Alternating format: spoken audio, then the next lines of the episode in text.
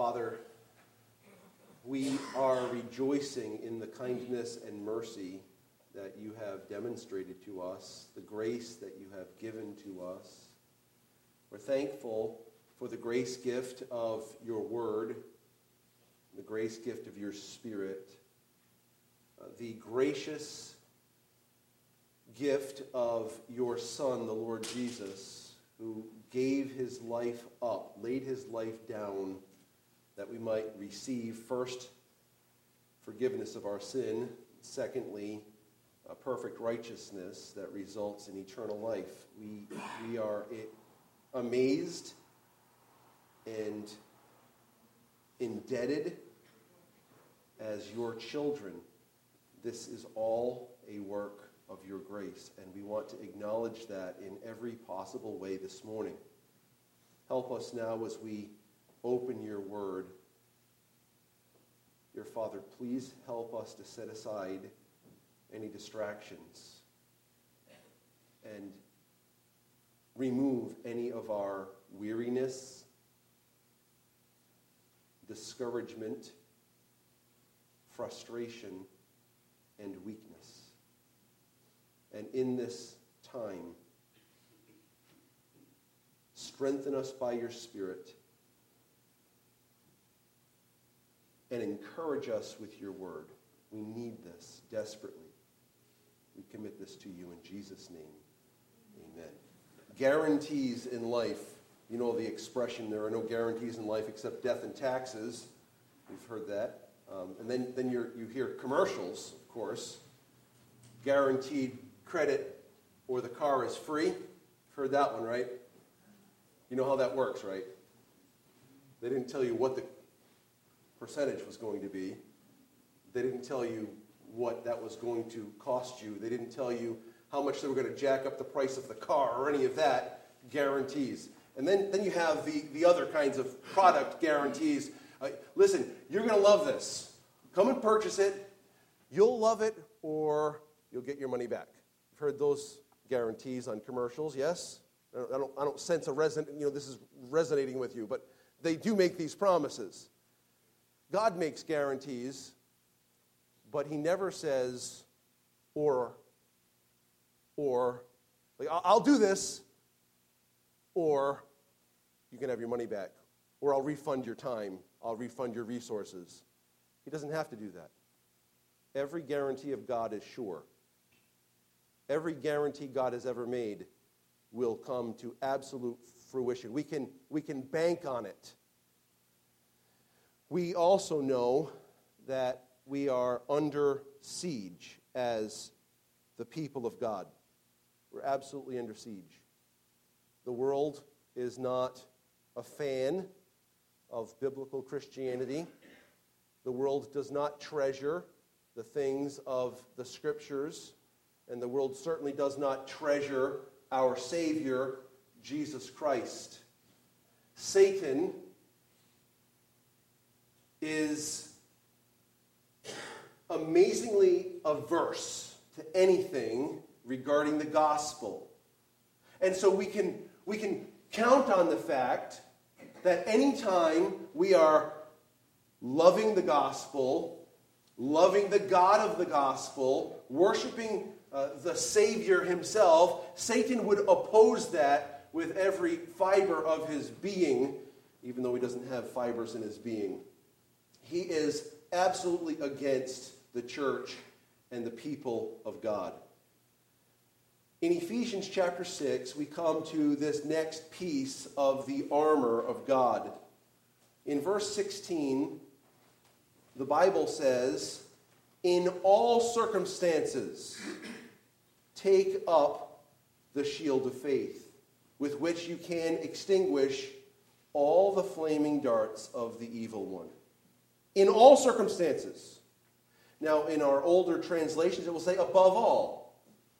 And it's not a bad translation, uh, but it does not convey the correct concept. This is not more important than any of the other pieces of the armament. It could read, in addition to all of these.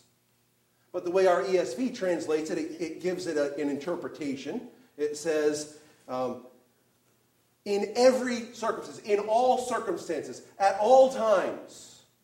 Now, we recognize from our study that if we take up a piece of the armor of God, we're taking up all of the armor of God. You can't pick and choose which of the pieces you'll pick up.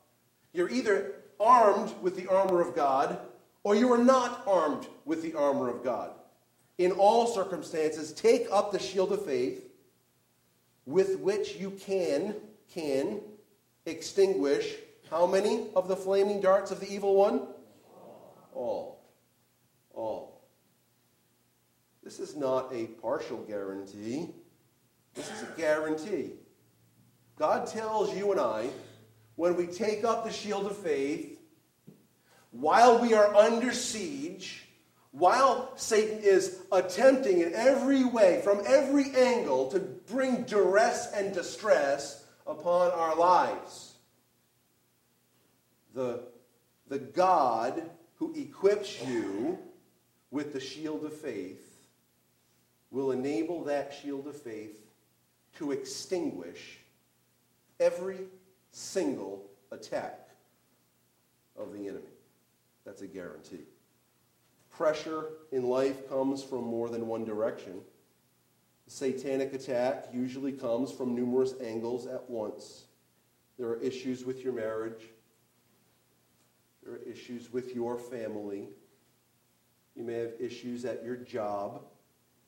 You might have financial challenges, physical challenges, mental challenges. And sometimes there's some great combination of all of these, and they come from behind us and from in front of us and from the sides of us.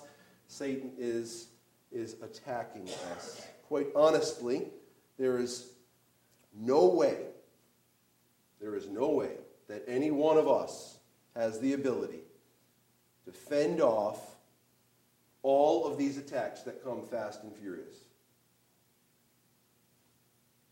We don't have the ability. You might be very smart. You might be very well aware. You might uh, have really great plans of how you'll defend yourself. But I, I guarantee you, as sure as you're sitting in this room or listening wherever you are, you cannot, by yourself, of your own resources, fend off all of these attacks. But God has not left you to your own resources, and He has not told you that you are alone in this. God does not give us a self help talk and in the midst of our need, God tells us he has offered himself.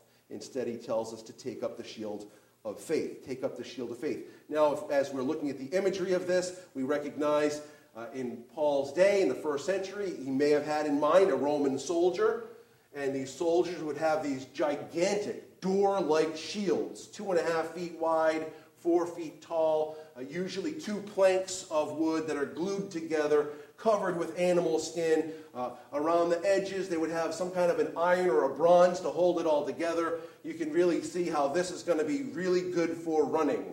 You got a, a shield that weighs like what, 100 pounds? We're not really well protected, but at least you can hide behind this door looking thing. And, and I remember in, in some sources reading about the Roman uh, armies as they would come into a new city in, in, in a, for an attack there would be these large shields at the front. They would line them shoulder to shoulder, and almost as if they're locking the shields together. Uh, and then down the sides, the same thing. And then on top, they, they might even use the same door like shields, or they would use a two and a half foot uh, round shield, and it would be up like this, almost as if when the Roman army would come into a new city, they would come in like this armored tortoise. And they were really impenetrable army as they came into a new place. Um, regardless of any of that, the way this was constructed is wood, animal skin, and then around the edge is some form of, of metal. Before they would enter into a battle, they would try to soak their shields in water. Now, that works really well for wood and metal, doesn't it? well, they're not so concerned about the, the long term outlook of the shield's life. They're looking at how this might protect uh, the soldiers in the midst of this. And what that would do is when the enemy would take their arrow that was, may have been dipped in tar or pitch or something and light it aflame, and they would pull their arrow back and, and release it, they weren't necessarily even caring if they got a soldier or not. They wanted it to hit the shield because it, inside of that thing it's made out of what? Wood. And wood and fire go really well if you want to make a campfire or cook something. But if you're using that same wood to protect you when it's on fire, you're not so happy. Think of it this way you have a birthday cake, right? Seen one of those? And you put all these candles on top of that birthday cake. And you're not one of those newfangled people that uses the, the, the, the, the flamethrower to light them. You use a, one of the old style wooden matches and you, you, you strike the match and you go in and you're trying to get all these 77 candles on there with this one match. What happens is that flame gets toward the end of the, the little wooden part of the match. What do you start to do? Well, you either do this or blow it out or something because you don't want to be burned. So here you are entering into a, a battle scene, and someone shoots a fiery dart at you. It hits your shield, and your shield is on fire. That's not good. What are you going to do with that shield as, as, as it gets warmer? Drop it, and then you're exposed. But not only are you exposed, the guy next to you is exposed, the guy behind you is exposed. We've got real problems here. So they would dip these things in in the water, and, and the combination of the water and the animal skin would uh, extinguish the flaming dart of the enemy. This is the, the concept that we have uh, being portrayed to us. Remember, this battle that we're in is a real battle. The enemy is not a, an impersonal enemy, he is the evil one. He's the evil one, and he is uh, hurling flaming darts. And what he wants to do is cause us to question God, to cause us to question our faith, to cause us to walk away from our faith, to walk away from God, to not trust the Bible, to not care about the people of God, to not share the gospel of God. So, as the enemy hurls these things, God tells us we need to trust Him. You know, as you think about this enemy that we have. The Bible gives us ample information about his ability to distort the way that we view life. And these are troubling passages. I'm going to share three of them with you. You may be very well familiar with them. I think we need to take them very seriously. First of all, because it's God's word. But secondly, it strikes at this very concept of the enemy who is hurling flaming darts at us. The Bible reminds us of the beginning of the church. In Acts chapter 5, we, we notice this group of people, they, they started selling off their possessions to share with one another because they were, there were people that had needs. So they would sell their property and, and give it so that everyone could be cared for. And then you, had these, this couple, Ananias and Sapphira. They sold their property they kept some of the money, which would have been perfectly fine. They didn't have any obligation to give all their money. God didn't say, give all your money. They kept some of the money, and they brought the rest of it, and they brought it to the apostles and said, hey, here, we sold our property. Here is all of the money. Well, that didn't work out so well because they were, they were setting themselves up to be doing something they, they weren't. They were lying.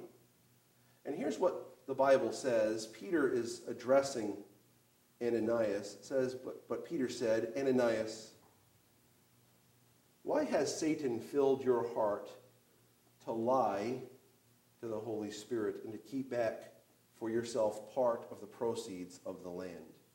We don't really have time to get into all the rest of the concept, but what I, what I do want for us to recognize is that Peter, now we have inspired writing here, Peter said, Satan filled your heart to lie. That is a little bit frightening.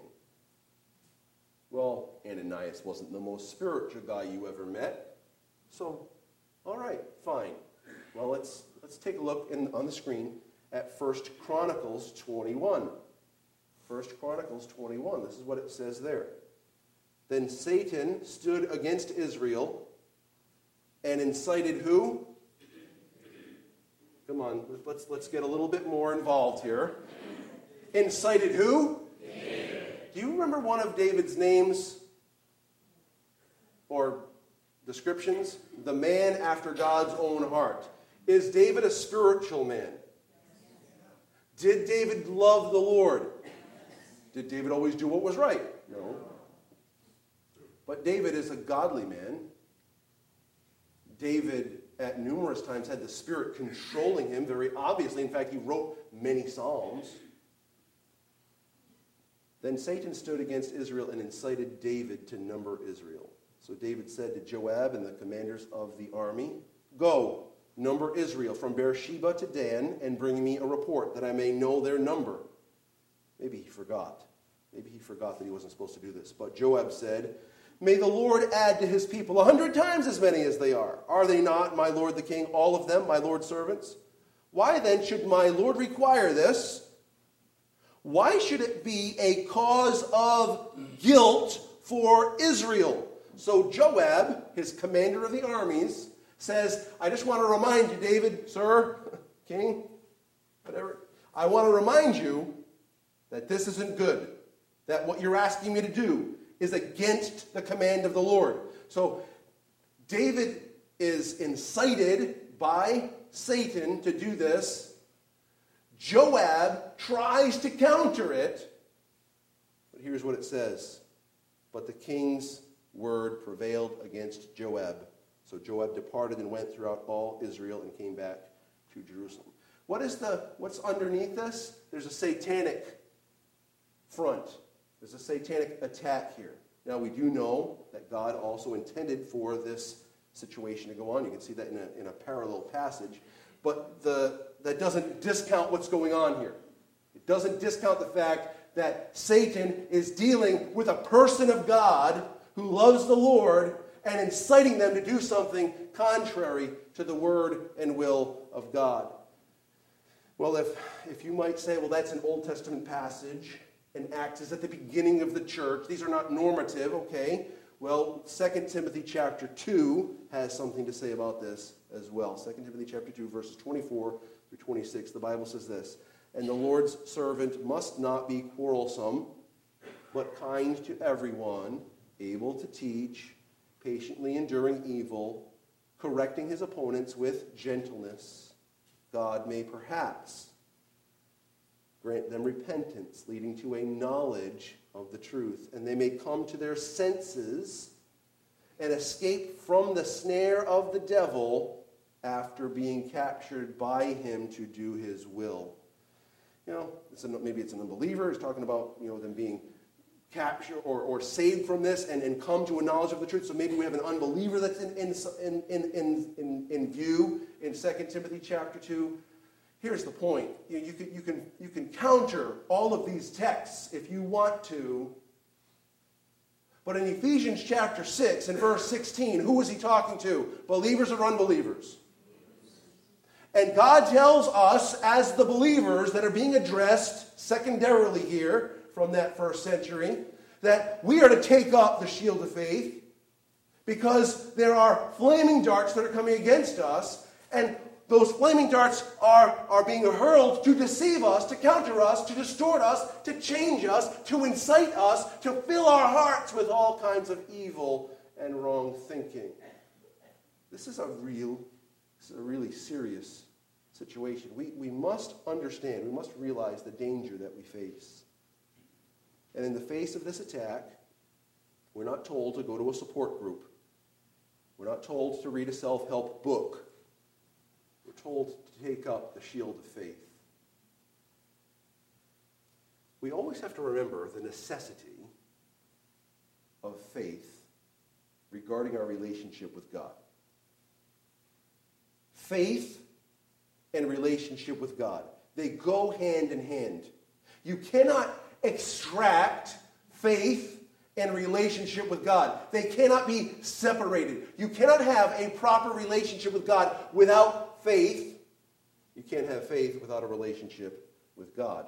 Faith is necessary for a relationship with God. The Bible says in Hebrews chapter 11 and verse 6, and without faith it is impossible to please him. For he or whoever would draw near to God must believe that he exists and that he is a rewarder of those who seek him. I've just intermingled ESV and King James and New King James all in one verse. Thank you.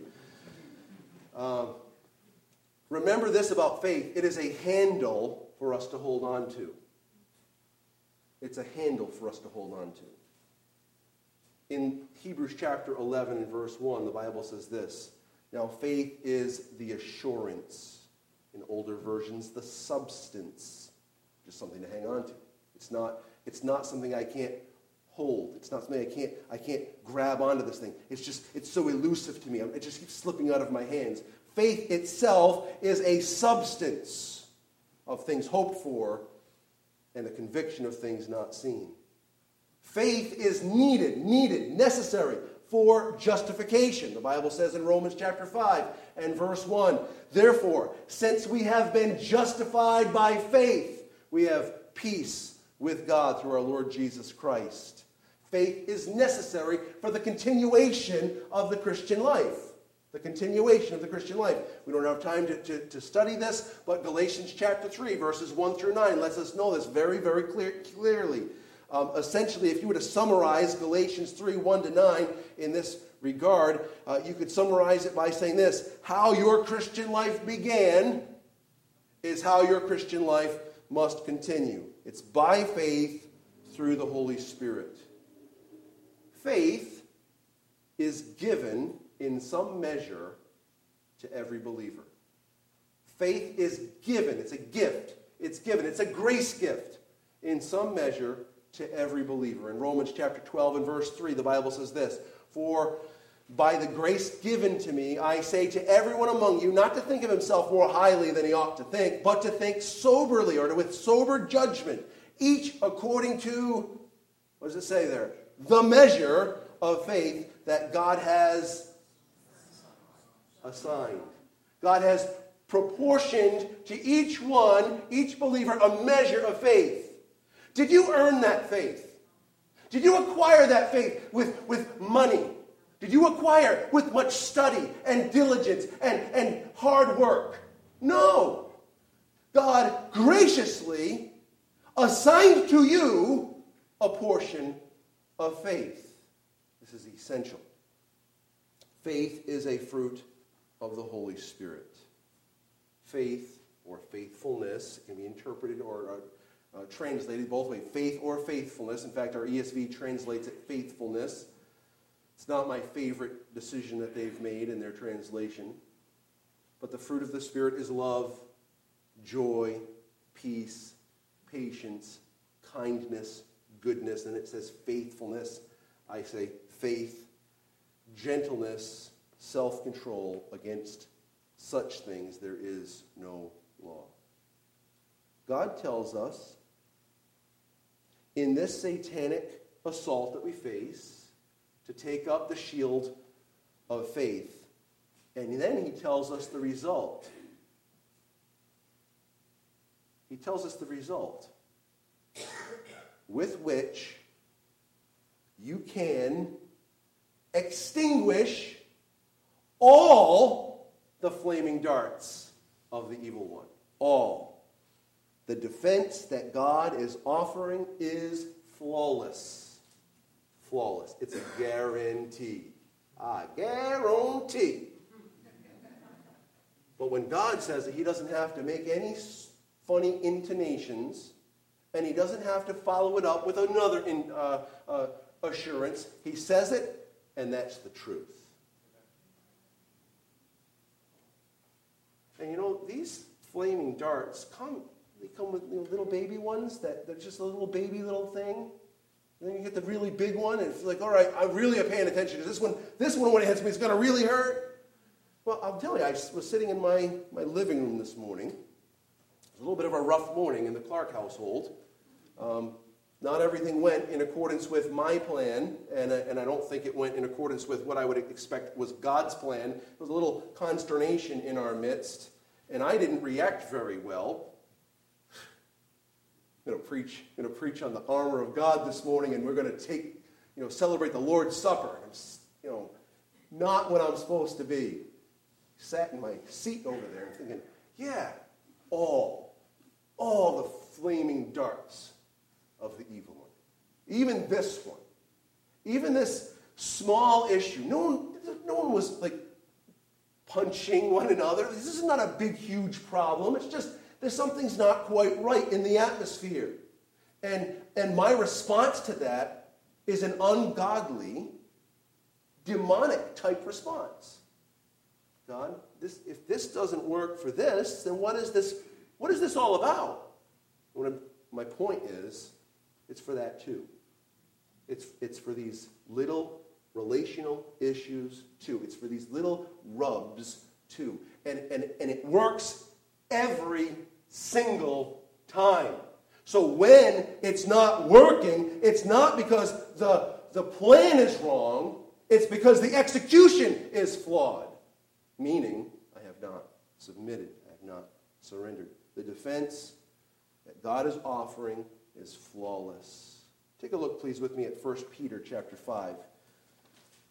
In 1 Peter chapter 5, beginning in verse 8, we want to recognize a verse that I, I would assume most of us are fairly familiar with, where the Bible says, Be sober minded, be watchful. Your adversary, the devil, prowls around, is prowling around like a roaring lion, seeking someone like you, like me, to devour. Here's the call resist him, firm in your faith, knowing that the same kind of suffering, kinds of suffering, are being experienced by your brotherhood throughout the world. You're not alone in this. He follows that up, telling us that this suffering that we experience um, is, is in accordance with God's plan, and His grace will perfect us through it. Nonetheless, the call stand firm. Resist him firm in the faith, firm in your faith, even your faith, the faith that God has given to you, this gracious endowment that he has provided for you. Let him enforce and reinforce your faith so that when the satanic assault and attack comes, you're standing not in yourself but in what you've been granted. The Bible tells us in 1 John chapter 5 and verse 4, for everyone who has been born of God overcomes the world. And this is the victory that has overcome the world, our faith. It's literally even our the faith. Even our the faith. Even the faith that has been given to me that now is, is enacted through me. Now, we're going to take a little pause. We're, we're, we're about to conclude, so don't, don't fear. We're going to conclude and we're going to celebrate the Lord's Supper together. Talking about faith is important, isn't it? Faith is a necessary ingredient in the Christian life, isn't it? I'm afraid. I'm afraid I mean that. I'm afraid there are far, far too many professing believers that trust in faith. Please understand what I just said. There are far too many professing believers that believe in faith. They trust in faith. They trust in their expression of faith. And I want to tell you something.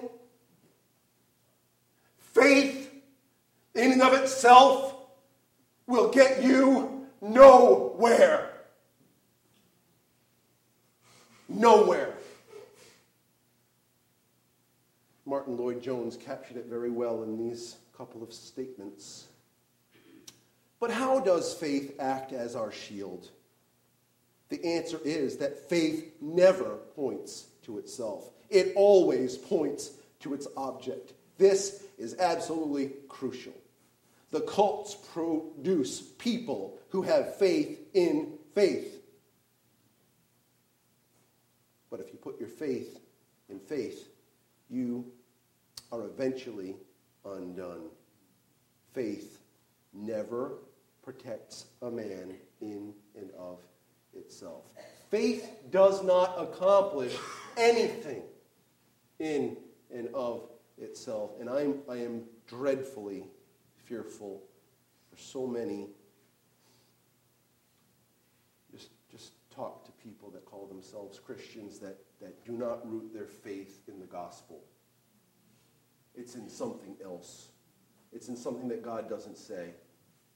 And it's, it's a dreadful, it's a dreadful experience to have these conversations. You want to try to help them. If you may misplace your faith in something weak, it will be of no service to you at all. To illustrate it, I'm trusting in this stock to be the investment that secures my future. I'm, in, uh, I'm trusting in my ability to play the right cards on this next hand. Oh, this is sure going to be the one. It's going to, I'm going to win it big this time. Trust in the wrong thing or in the wrong person always ends up in heartache. God wants us to trust Him. God wants us to trust His Son. Faith in Christ saves. Faith in God secures. Faith in God endures. Faith in God sustains me. Not faith in faith.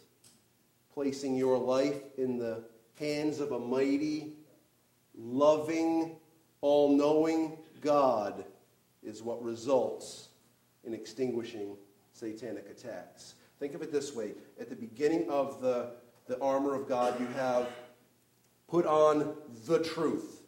The truth. This is foundational, it's the whole body of Christian doctrine.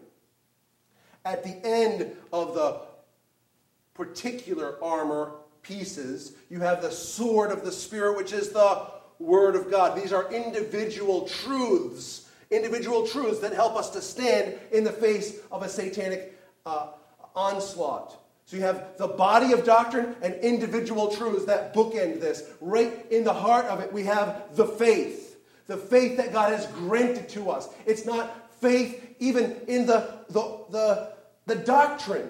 It's not faith in the verses. It's faith in the God. Is your faith resting in the one who spoke the world into existence? Is your faith resting in the one who gave up the glory of heaven to become a baby? Is your faith in the one that perfectly fulfilled every demand of the Father and of the law of the land and the law of the Word?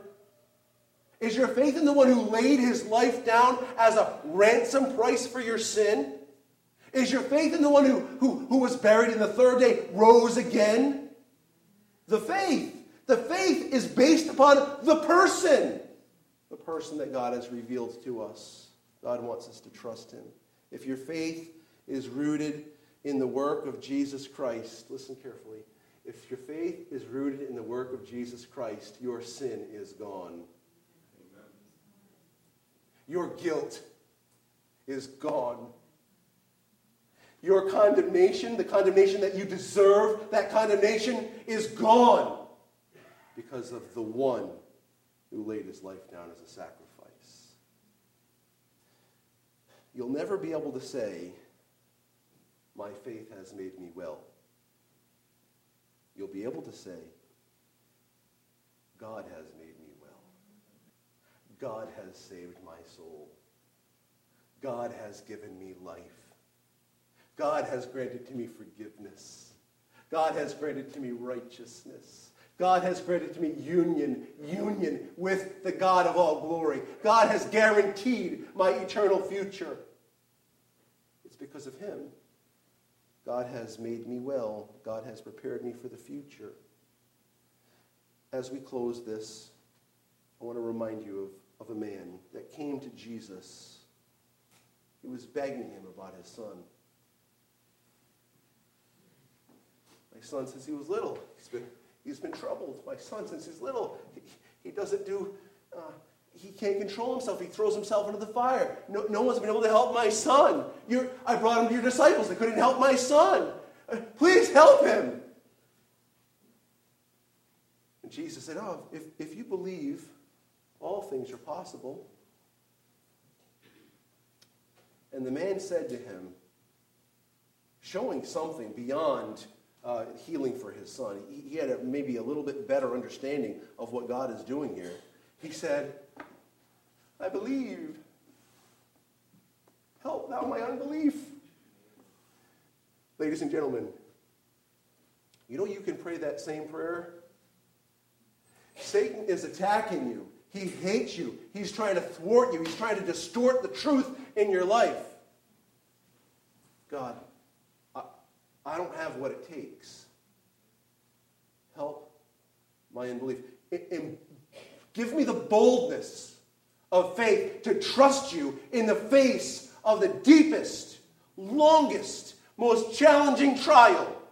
I need you.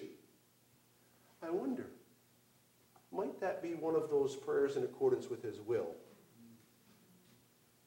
I say yes. Believer, you have everything you need. And what you have in faith doesn't come from yourself, it comes from him. Let's pray together. Father, we need you, and we, we think of, of these concepts, and, and we are rightly challenged. And we're thankful that you've given us a solution that is a guarantee. And yet, there are so many times that we don't see that coming to pass, and so we recognize that it's because we are not truly trusting you. And in those moments, we pray that you would, would help us to, to turn to you and to ask you to give us the faith that we need to endure the midst of the storm so that we, with the Lord Jesus, will be asleep in the stern of the ship. We pray that you give us clarity in these things and help us as we celebrate the Lord's table together, that we would commit ourselves to you, that we would see the cause for celebration that we would truly trust you. And we pray, Father, for anyone in this room that does not trust you, that, that even through the course of this time, you would open their eyes to see what Christ has done. We pray this in Jesus' name. Amen.